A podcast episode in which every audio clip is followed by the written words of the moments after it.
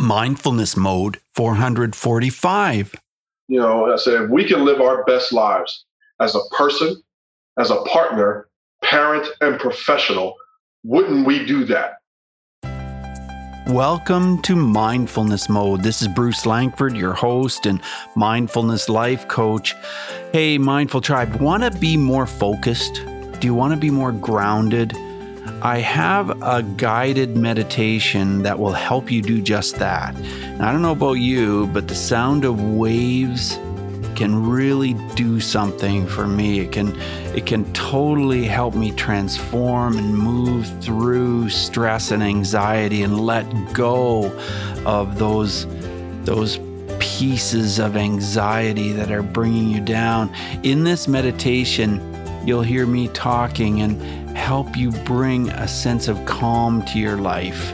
You can download this free guided meditation to calm your mind and relax your body by going to mindfulnessmode.com slash waves of content. Today, I have a very, very special guest. I greatly appreciate him.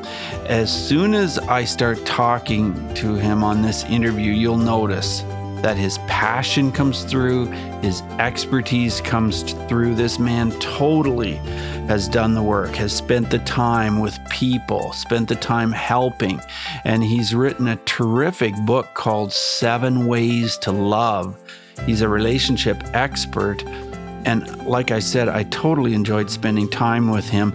I ended up sitting beside him at the Growth Now movement event in Reading, Pennsylvania, when I was there speaking. That was great. And Andre was a fantastic guy to kind of spend time with. So today I'm spending more time with him. Sit back, relax, and enjoy this interview with Andre Young. Mindful Tribe, we're in for a treat today. I've got a great, fascinating guy here. I've got Andre Young. Andre, are you in mindfulness mode today? I am. I like to think I'm in it every day, but thank you for having me on. I hope I can live up to the great introduction you just gave me. So thank you and hi, everybody. Yeah, it's great to have you on the show. And and just a little backstory. I met Andre in person just a few weeks ago at Justin Schenck's event, and that was in Reading, Pennsylvania. And Andre lives in Reading, or sorry, he lives near Reading. He lives near, you know, in Pennsylvania. And I'm going to just share a bit about you, Andre. Andre Young is an author, he's a speaker, he's founder of You Evolving Now.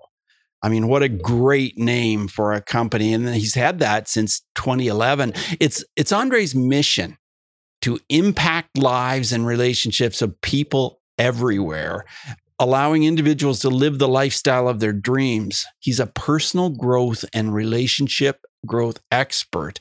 And he's uh, got 19 years of experience as a mental health therapist, and he's created a movement of positivity. So I can't wait to talk to you. And, and of course, your fantastic book, which came out in 2017. And the book is really fantastic. And I'm going to be asking you questions about your book. And as I look at my Kindle here, my Kindle decided to run out of power. and so my Kindle, that, right? instead of having the title of your book on it, it has this picture of a battery with a line through it. And uh, so your book is called The Seven. Well, help me out here. But the seven seven ways to love. Yeah, seven ways to love, and uh, so yeah, we'll talk about that. But before we do, Andre, share with me what is your concept of mindfulness. What does mindfulness mean to you? Mm. Well, that's a great question mindfulness means to me us being able to manage, overcome, and live in our thoughts. One of the chapters of my book is actually called Live Your Thought, Live the Thought. We have so many great thoughts about throughout the day of what we want to do, know we should do within our relationships for ourselves, the people around us, and how many of those thoughts get ignored, whether it's getting flowers for your wife or doing something for your husband or doing something for your kids or doing something for ourselves, you know? And how many times do we ignore that? As a younger man, I did a very, very poor job of managing and ignoring my urges, you know, and being present in the moment, being able to enjoy the now. And so being mindful in a bubble for me means to be able to manage, control all of those type of things. Well, you're a relationship expert from what I know about you. And you start your book off talking about the relationship triangle. Could you share mm-hmm. with our listeners about the relationship triangle? Absolutely. And when I'm talking about relationships, one of the things that I, I want your listeners to understand is it's the four P's and then some. You know, I say if we can live our best lives as a person, as a partner, parent, and professional, wouldn't we do that? Like, wouldn't our lives be so great if we focused on those four P's? But then we add some because we're sons and daughters and friends and all of those different things. But too much of our definition of success is so singularly focused. And what goes on the top of that triangle matters and on the other spokes. So typically, if you ask most people what's their definition of success, they're going to tell you this one thing that they believe if they chase it and catch it is going to make them happy. And there's one of the most dangerous things because that definition is very singularly focused and happiness is external. It takes everything going your way for it to be happy and then things change. So that triangle really comes down to what's on top will control everything. And I was a therapist for 19 years. And when I walked away from that, I realized this triangle matters because I sat in marriage counseling and most men would come in and say, Well, I work, work, work all the time. I don't understand what the problem is. It's on the top of their triangle. It's the only thing that they're focused on. Contrastly, and anytime you say every or all, you're wrong, women would come in and would say, My life revolves around my kids. I don't understand what the problem is. Now, mind you, they're saying that in marriage counseling without the other present with their marriage or relationship hanging on by a string. And for us to become successful leaders in and of our own lives, it starts with personal leadership first. And that triangle puts everything in order.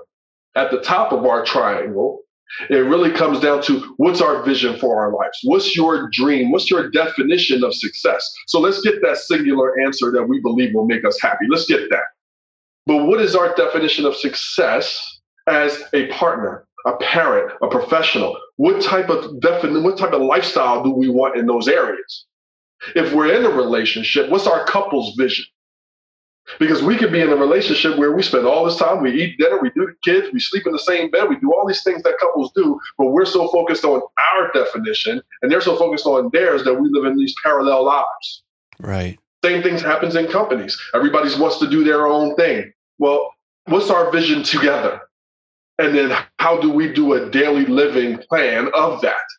The other side of that triangle really comes if you are a faith based person. I tell you, if you are a faith based person, open up your faith based book, read it, and do it. It's already written. We don't have to recreate the wheel here. Right. Now, on the other two spokes of a triangle comes your relationships, all of our relationships. And we are very inundated in being busy yes. in our culture. We're so busy being busy that we forget to be better. Mm. And our relationships matter. And I talk with a lot of entrepreneurs, and we have all, you know, and, and business people, and we have all of our things that we have to do, which I believe I'm a, in the power of language. I say we get to do. But we have this all in our daily schedule. We might have it in our phones, and I encourage people put these things in your phone. You know, it gets the tornado out of our head.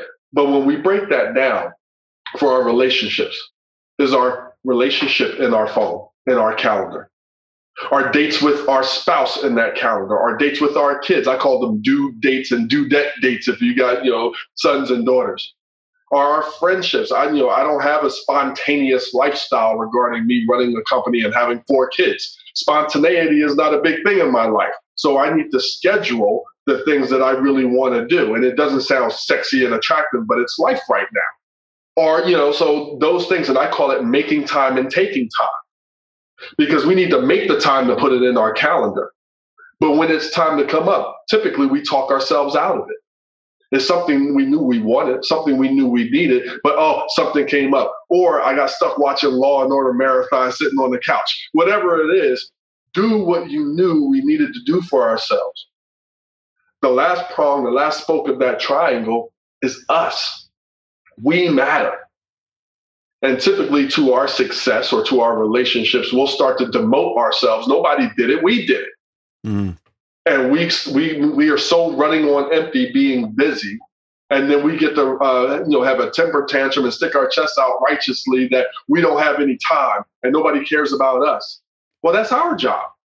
So putting us in that calendar and making us higher on our to do and get to do list and giving us what we need. We got to first know what do you need? And then how do we gift ourselves with that? So if we do that triangle, it's amazing because if work is on the top of that triangle, work can be taken away from you. Yes. If sports is on the top of that triangle, an injury could take that away from you. Nobody gets to play sport forever. If your kids are on the top of that triangle, kids are supposed to grow up and leave. And then you're stuck in the house with a stranger you don't know and been neglecting and may not like you either. yeah. You know, so getting your triangle right has been monumentally important for self care and relationships. Well, I love how in chapter 14 you talk about success as a language. Mm. How is success a language? Well, I do work in schools as well. Like, so I work with companies and I'll do uh, colleges, you know, university athletics and high schools.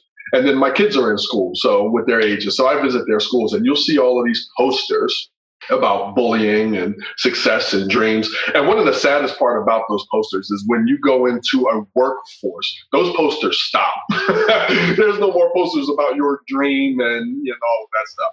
But the bullying is always this outside external thing that's happening to you. And what I realized is that most of us, including me when I was younger, we were bullying ourselves with the words that we choose to use.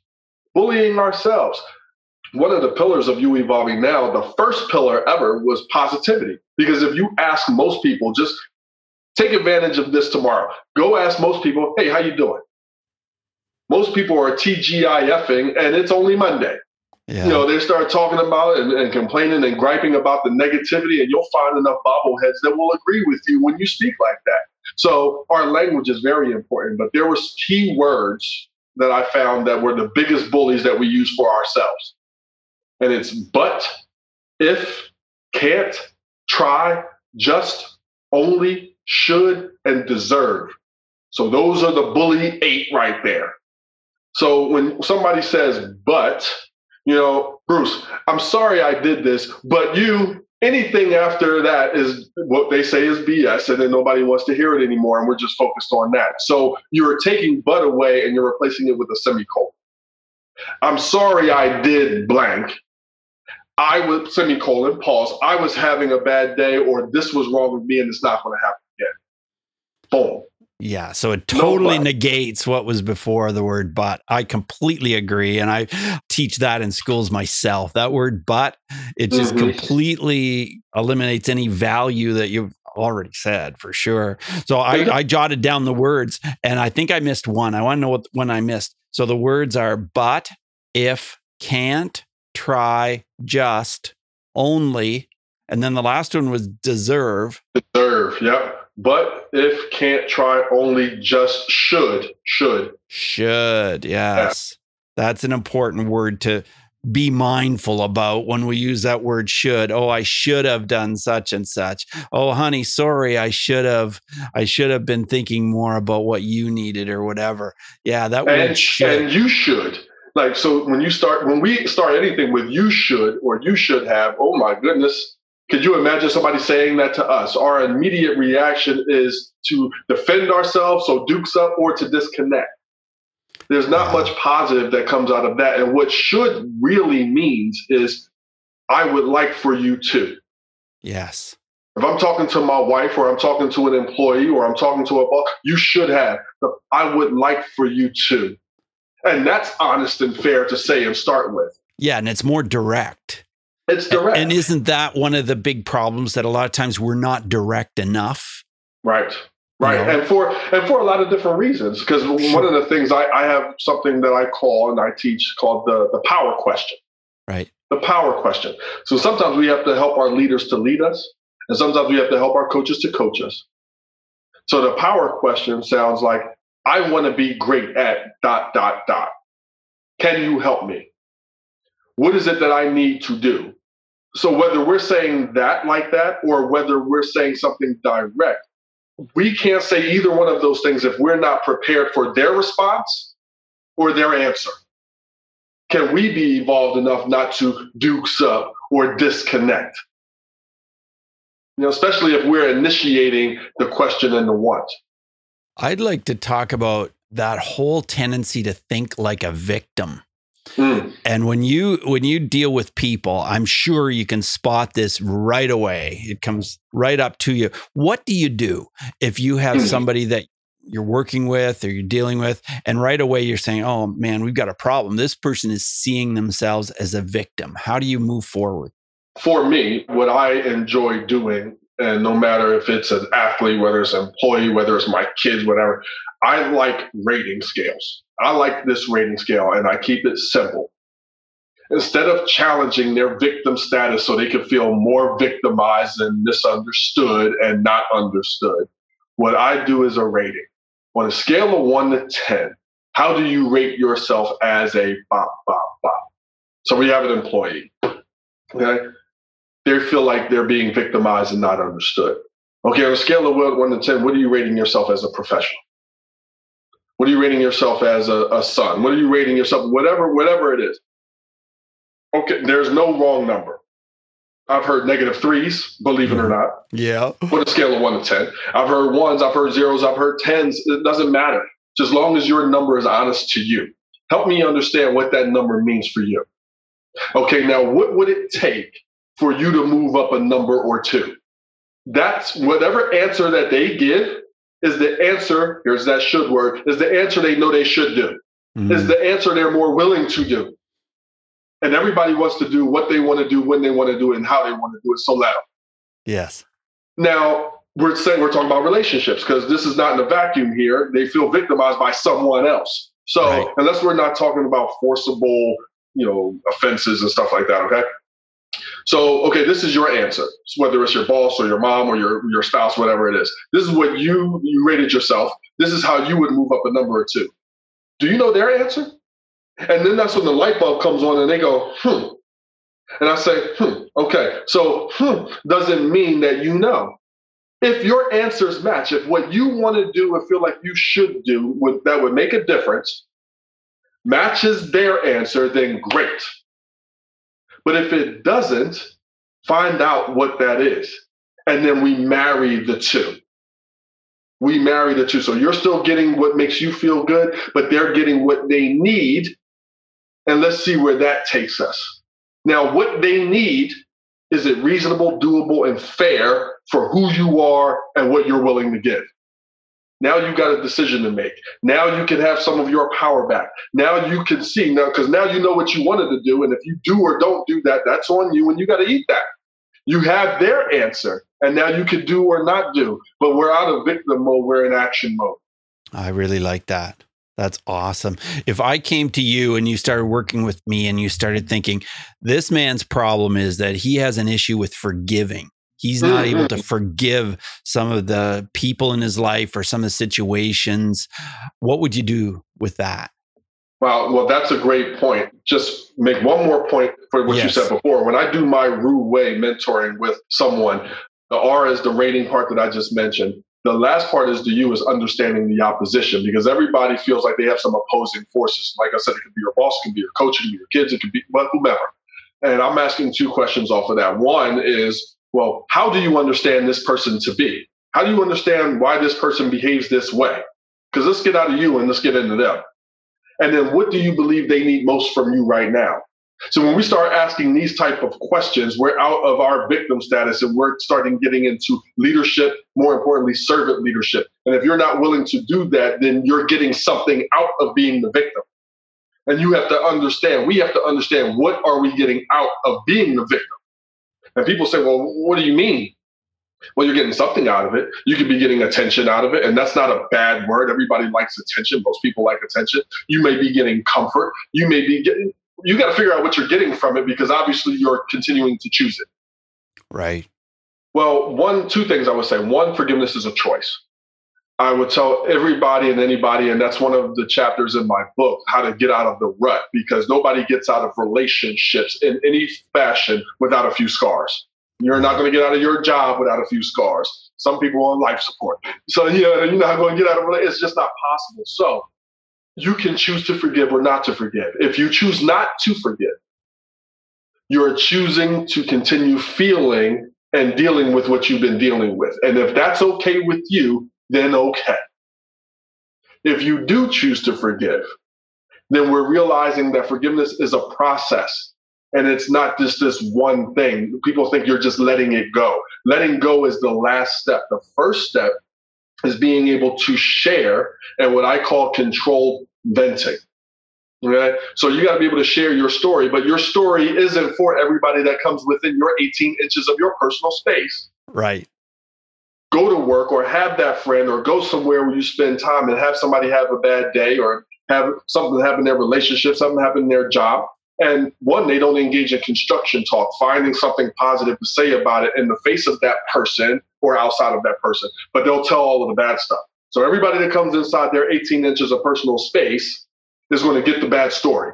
The bad thing that happens about that that most people don't pay attention to is that you can't go talk poorly about your life, your job, your kids, your relationship, and then go home to any of it and love it. Right. So the more you're engaging in that, the more you're killing that relationship. Mm. Good point. Because it builds up, because you do that over day after day, week after week, month after month, decade after decade. How are you supposed to feel? You know, so controlled venting means your venting is people limited and time limited. Who do you want to vent to, and why do you want to vent to them? Are you venting to them because they're bobbleheads and agree with you? Or are you venting with a purpose? This is who I'm going to because I trust how they are, who they are, and how they can then at least objectively look at it for me to be better. Do I want to be agreed with or do I want to be better? Do I want to story tell or do I want to problem solve? Time limited. We are all human. I do you evolving now for a, for a living. I'm Mr. You evolving now, but I have my days. But how I vent is to the right people, and I ah, I get it out, and then I'm done. What's next? Then we have to understand our offenders why. So part two, understand our offenders why. Somebody hurt us. Won't be the last, hasn't been the first. This person typically is not the devil that came out of the underbelly of the world to destroy life. There are a few monsters out there. I've met them, but very, very few in the 19 year of professional mental health. Okay. Uh, so most people aren't that. And even if they are, well, how did they get that way? So understanding why that person said what they said and did what they did. And, and I'm going to stress this it doesn't mean that it's okay what they said or did. It doesn't make everything okay. But we have to understand, it helps to understand why they are the way they are and why they did what they did. The next, which I find a lot of people have a difficulty with, is now we have to set some boundaries because we've been hurt. It's okay for us to set some boundaries. We have to realize, first off, what is your safe zone? What is our safe zone? What is our line that is no longer acceptable to cross? We got to know that. We have to honor that. Now, when we deliver this boundary, typically we've done it when we're fed up. And we're so emphatic that no one crosses this freaking line or it's going to be heck to peck. We have to remember that this line, this boundary is old information to us. You've been thinking about it. You've practiced this in your mind. You've been thinking about this for days, weeks, maybe even years. When you say it to the person, the job, the team, the coach, the boss, your spouse, it is brand new information to them. And if somebody came to you with a stern boundary with an attitude, you'd be taken back. So it's important for us to acknowledge their reaction. We don't have to like their first reaction, but let's pay more attention to their second reaction and not their first because it's new information to them, but it's been old to you. Four, now we can start the process of really letting go because we have vented under control. We've told our story in a, in a purposeful way, not just in a bobble-headed way that people are going to agree with us. You know, we've understood our offender as much as we can. We've set some boundaries. Now we can let go, and letting go can happen over time. If we're still stuck thinking about it, okay, that happens. Are we ruminating on it Or did the thought come like in meditation? Did it come and then, like a stream, it can go? Or did we do something about our thoughts? Okay, I'm thinking about it. Why am I thinking about it? What's going on? Maybe I need to journal. Maybe I need to deep breathe. Maybe I need to do some other things that will allow me to have this thought but not be damaged by the thought. Andre, you mentioned meditation. Do you meditate? And if you do, what does it look like in your life? I used to, there was a period years, oh my goodness, maybe like 10, 15 years ago now that I was active, I was meditating. Yeah. And I'm not opposed to it. Um, I just got quote unquote, I don't like the word busy, but I got productive, you know? Right. Um, but I was big on guided imagery and I helped people. I actually just did it today with an executive down at his job for him because we, you know, I, and that was that was awesome because uh, a lot of the executives struggle with stress. Yes. You know, uh, stress and anxiety, and they want to do the right thing, but they're getting pressed from so many ways. So just putting some things in their toolbox, and guided imagery came up, and I did it for years. So if you don't know what it is, listeners, you know it's a script, and you can either Google one. I, I do one that I enjoy very much, and it takes you to your this script particularly takes you to this perfect place, and in this perfect place, everything is like how you want it to be, and you know you can do this in 10 minutes, maybe do it a half hour, maybe do it in five seconds, but I can visualize my space. And uh, before we started the show, you were talking about how you like the cold. Yeah. Well, I hate the cold. Right. But my perfect space are mountaintops. Mountaintops with the snow on them, with the cool breeze. I have no idea why that's my calming place, but it does. You know, so that's a big thing for me. And from a meditation standpoint, it's not active meditation, but I call it get my life together Saturday. I put in my schedule one Saturday a month to be in my office, give myself permission to pause, see what's going on in my business and in my life and in my four P's. And am I being busy or am I being better? What needs to stop? What needs to start? And what do I continue? And that is very meditation like for me because it allows me to organize my life. It's spring cleaning once a month. So that, that's been very useful for me.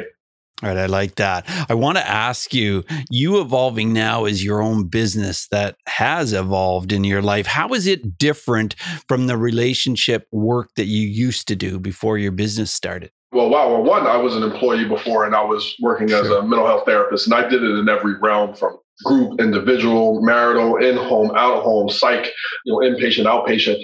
And for a lot of different reasons, I just didn't want to be confined in one space. And I wanted to be able to do things that I developed that worked as well. And that's a longer story. And I, you know, I stopped doing that. When I first started it, I was, you know, you evolving now. It was men evolving now. Shout out to my daughter. She named you evolving now because I went through a divorce Okay. And at that time, it was just like, you know what? I'm a good person, but a lot of times you uh, you don't have anywhere good to go or anything.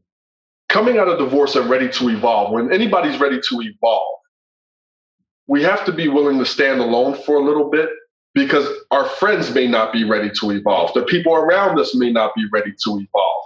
You are.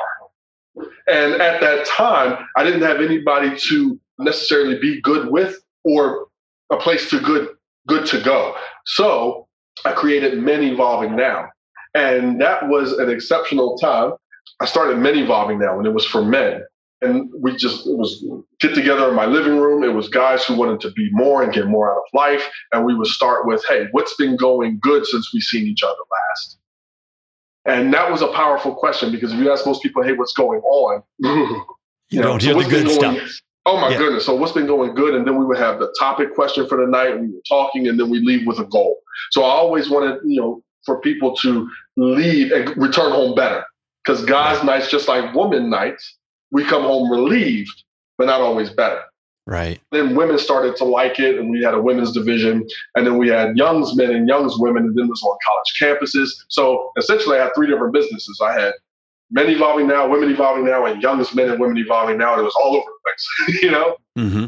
And my daughter said, well, what about you evolving now? And at the time, I was going off of acronyms, so men and women. And I was like, yen? What the heck is yen? I don't like it. yeah, yeah. And eventually, like, it just made so much sense. And then it evolved because at that time, I was focusing on I really, really, really wanted to create my business on a volunteer basis. Right? So the average person living life, are you ready for more? Come, let's do more, let's be more. I didn't understand how hard it was to get the average person off the couch or out of their definition of busy. Uh, you know, out yes. of their definition, you're asking a person to get off work, not do, you know, whether they're running a company, whether they're Ubering their kids around with all of the sports leagues and things like that, or if they're elbow deep in the bag of chips, that could be their definition of busy. Most people don't want to stop their definition of busy. Most people are also, it's like the dentist. When my tooth hurts bad enough, I'll run to the doctor. So when my life gets bad enough, I'll run to counseling. When my life runs bad enough, I'll run to do this.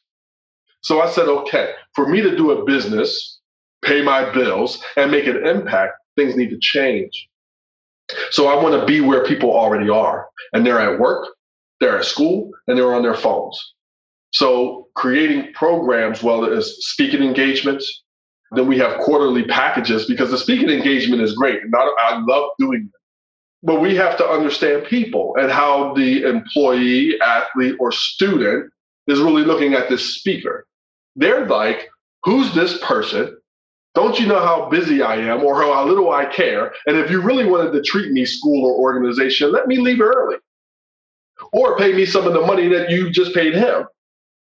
So if we know the average person is thinking that, then why when I come in and do a great job, or when a speaker comes in and do a great job, why would you punish your staff or whomever by not bringing that person back?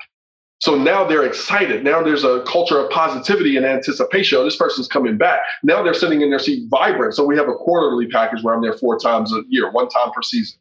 And then we have an app that lets me live in their pocket that gives all personal growth, relationship growth, lifestyle enhancement. We have an Evolve and Lead program for executives, employees. So it's a five week program on site. And we have one on one mentoring, a little bit of what I did today on site. It's been fantastic. We do daily retreats as well. Oh, that's awesome. Were you ever bullied or were you ever a bully? Because I, I, was, I, asked- I, was, I was never a bully. No, that makes me mm, to my stomach, like uh, sick to yeah, my stomach. Yeah. Think of. What I do know is I wasn't a very good leader of my own life, so I did get in my fair share of trouble in uh, the end of high school and in college.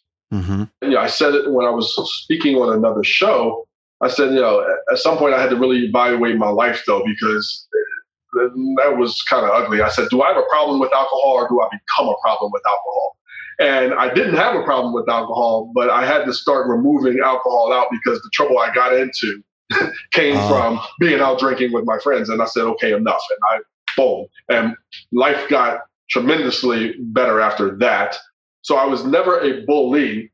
I was never bullied, but I was what they would call, I guess, a nerd as a kid. And so I was, uh, didn't like going outside much. My mom would punish me when I got in trouble and kick me outside. She'd make me go outside. I drew, I painted. I sold my first, I sold a painting when I was 13 years old. I wasn't really in the fashion and growing up inner city Philadelphia. I don't know how I didn't get bullied. I don't, you know, you know, there were certain things in the neighborhood that just happened. But well, I'm guessing you probably were not a small kid. You know what? Yes, I was. I was. Oh, were you? Like I said, my my children all have basketball frames, but in seventh okay. grade, I started lifting weights. So my my dad uh-huh. had a weight bench in the house, and I just gravitated to it. In seventh grade, I started lifting weights, and maybe that's why I didn't get bullied. I don't know. Yeah. But I enjoyed it. And whatever I enjoy doing, I tend to do a lot. You know, you evolving now doesn't feel like work for me. It's a lifestyle. Right. So anything that I do, I just do. And so I did that and fell in love with it and I've never stopped. So I wasn't an, a, a big kid, but I, with the weightlifting, I became muscular and I became very strong. And I enjoyed that very much. And then what sports did you become involved in? Football and basketball, but I was a terrible, terrible basketball player. Oh, so football was your thing then? Yeah, I uh, picked up football, I guess, I mean, late in life. Some people would say late, some people would say early, but I was 13, 14, and had aspirations to be in the NBA. So I, was at this one high school at first, and they didn't have a football team, didn't bother until tryouts came. Tryouts come, they passed me the basketball and I pass it back immediately. It's like a hot potato. I couldn't get the ball out of my hand fast enough. And immediately okay, if I did that, just because you think you want something doesn't mean you are prepared or capable. So, and I just, obviously it wasn't my thing. But when I picked up a football, completely different feeling. Uh, and I married football upon picking it up. Wow. That's awesome. That's awesome. As we move forward in the interview, I want to ask you five quick answer questions. So just 30 second answers are perfect, Andre. The first one is this Who is one person who has influenced the kind of mindfulness you have in your life? Mindfulness. Wow. Who's one person that influenced the mindfulness in my life? Two people, my dad, and I would say Jesus. I'm a saved man. Uh, my dad went through things, um, and I was so amazed by his patience. I was so amazed by his resolve. I was so, um, you know, uh, he's a steady rock. And when everything is going bonkers in your world, to remain steady and realize this will pass. It's all about how you perceive it. My wife and I got saved at the same time, and to be able to say, to know that I don't have to have all the answers is right. nice sometimes. Just live right and do the right thing until you do. Awesome. How has mindfulness affected your emotions? I would say mindfulness has affected my emotions and my consequences because consequences can be negative or positive. So being mindful and taking time. When I used to get angry, I used to get angry for three days. Oh, so wow. I, I, would go through a process of one, I was angry. Then the next day, I was justifying why I was angry. Then by the third day, I'm like, okay, this person isn't a monster that I'm angry with. Okay, what do they need from me? But then by the time you go back to fix the situation, if you can, you've been distant and gone for three days they might not be ready. So being able to be mindful and collapse those time frames, and now it's just boom, I can do that in my mind very, very quickly. So starts by knowing who you are, how you are, why you are, and then being able to collapse those time frames of your process. Tell us how breathing is part of your mindfulness. I just did it today. That was great. Uh, deep breathing. I love that from yeah. the diaphragm. I think that's very, very important over breathing. I prefer walks in nature. It's like so for me being a city boy, I don't have I have no idea how I fell in love with nature. ah. So I, I love being outside and being able to do that. And again, you know, exercising and lifting weights, that's always great for me as well. But the breathing and the meditation of being still for a little while definitely is advantageous. Andre, your book, Seven Ways to Love, is fantastic. And I think, you know, everybody should read this book because we all have relationships with people in our lives, whether it's a spouse, whether whoever it is. And there's so much information in there. But can you recommend a book, a different book that somehow could help us with mindfulness? There were three books that really stood out for me that I've read in my life that really made an impact. One was The Art of Happiness by the Dalai Lama. Okay. I really, really enjoyed that one. Uh, wow, that was probably 20 years ago. And it, I remember it changing how I thought and how I felt. Um, I think it's called one of those books for dummies, the Buddhism for beginners or something like that. Right. So I, I, was reading that because that you know it was a time in my life where I was looking for for something and I didn't know if, if church is this. And like I said, I am a saved man. I love the philosophy behind Buddhism now and it's talking about having heaven on earth and being able to create that desired lifestyle here instead of waiting for it. So that was tremendous in calming my mind and how I interacted with people. And I think it really was the basis too when you start looking at what's your desired lifestyle and what's your definition of success in your four P's and not that one direct answer you're going to give. Right another book. I had it right on the tip of my tongue. It's not a book, actually. Well, probably a book, but I heard it on CD, so I'm dating myself saying CD. Right. But it was the Toltec, and it's a Native American philosophy. Uh-huh. And I remember, I don't remember a lot about it, but the one thing that really stood out is monumental, and it was talking about perfection. And we always talk about, you you hear people say, well, I'm not perfect or we're not perfect. And it makes me cringe because I know what they mean, but also with the power of language, we're beating ourselves up too. Uh, you know, and, and, and disguising it with being a realist. So the Toltec says, when you look at that tree over there, you don't compare that tree to that tree. It's a tree. It's perfect. It belongs here. When you look at a star in the sky, you don't say that star is less perfect than that star. You say, wow, look at the stars. It's all perfect. And we only learned that we weren't perfect by going to school, sitting in row seats, starting to get grades. Kids don't walk around talking about I'm not perfect. They go to schools, we get grades, we get gold stars, we get trophies or we don't get trophies. And then we get taught that what we're valued and then set, set aside. So we're a part of nature, just like that tree, just like that star. You are perfect. We may not behave perfectly, but you're perfect how you are. And then when you use your superpowers to balance out or help somebody else's lack of a superpower, it all works together. When I heard that, I really just fell in love with that because how many people in the world would just love to hear that they're perfect in that sense? Yeah, that is that is awesome. I really appreciate that. Are there any apps that you recommend people to use that can help with their mindfulness or maybe there's one that has helped you? Well, mine, but that sounds cheesy to promote mine. no, tell us about yours. Tell us about well, yours. It's called Yen Push. So Y E N for you evolving now. Yen Push. Uh, what I wanted to do is, if you can allow me, listeners, thank you so much for listening. Allow me to live in your pocket.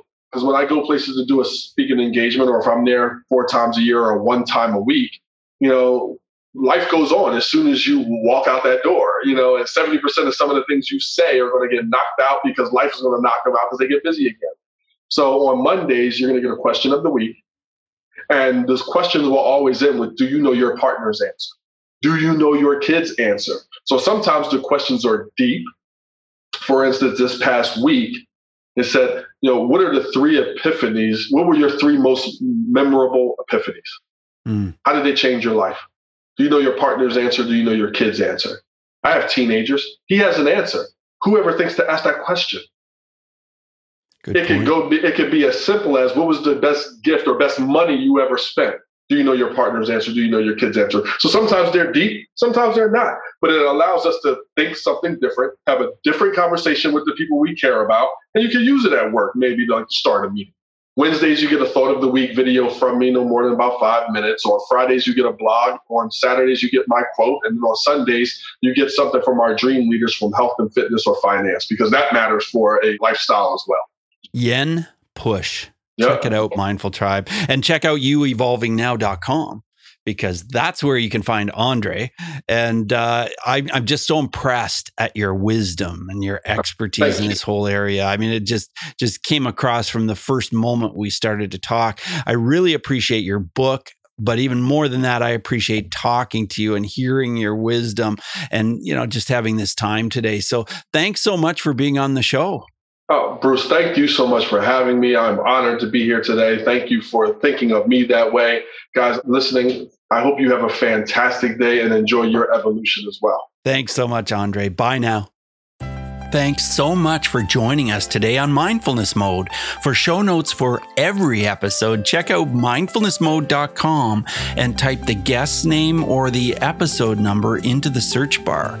You can also go mindfulnessmode.com slash whatever episode number you like. If you've enjoyed this podcast, you could help us out by subscribing to Mindfulness Mode wherever you listen, whether it's on iTunes or Stitcher, Google Play, Spotify. So many places you can hear Mindfulness Mode. So hit subscribe and share because that truly helps our show. And remember what I mentioned at the top of the show the Waves of Content meditation. It's a guided meditation just for you, Mindful Tribe. It's free and it's very, very helpful to help you relax and get more focused with more focus, you can get more things done in life that truly matter to you. On this meditation, I talk about waves and how the waves can bring you the more calm and more relaxed life you've been looking for. Download this guided meditation to calm your mind and relax your body. Mindfulnessmode.com slash waves of content. So remember, subscribing and sharing helps keep mindfulness mode on the air. Till next time, Mindful Tribe, use what we've learned today to reach new heights of calm, focus, and happiness. Stay in the mode.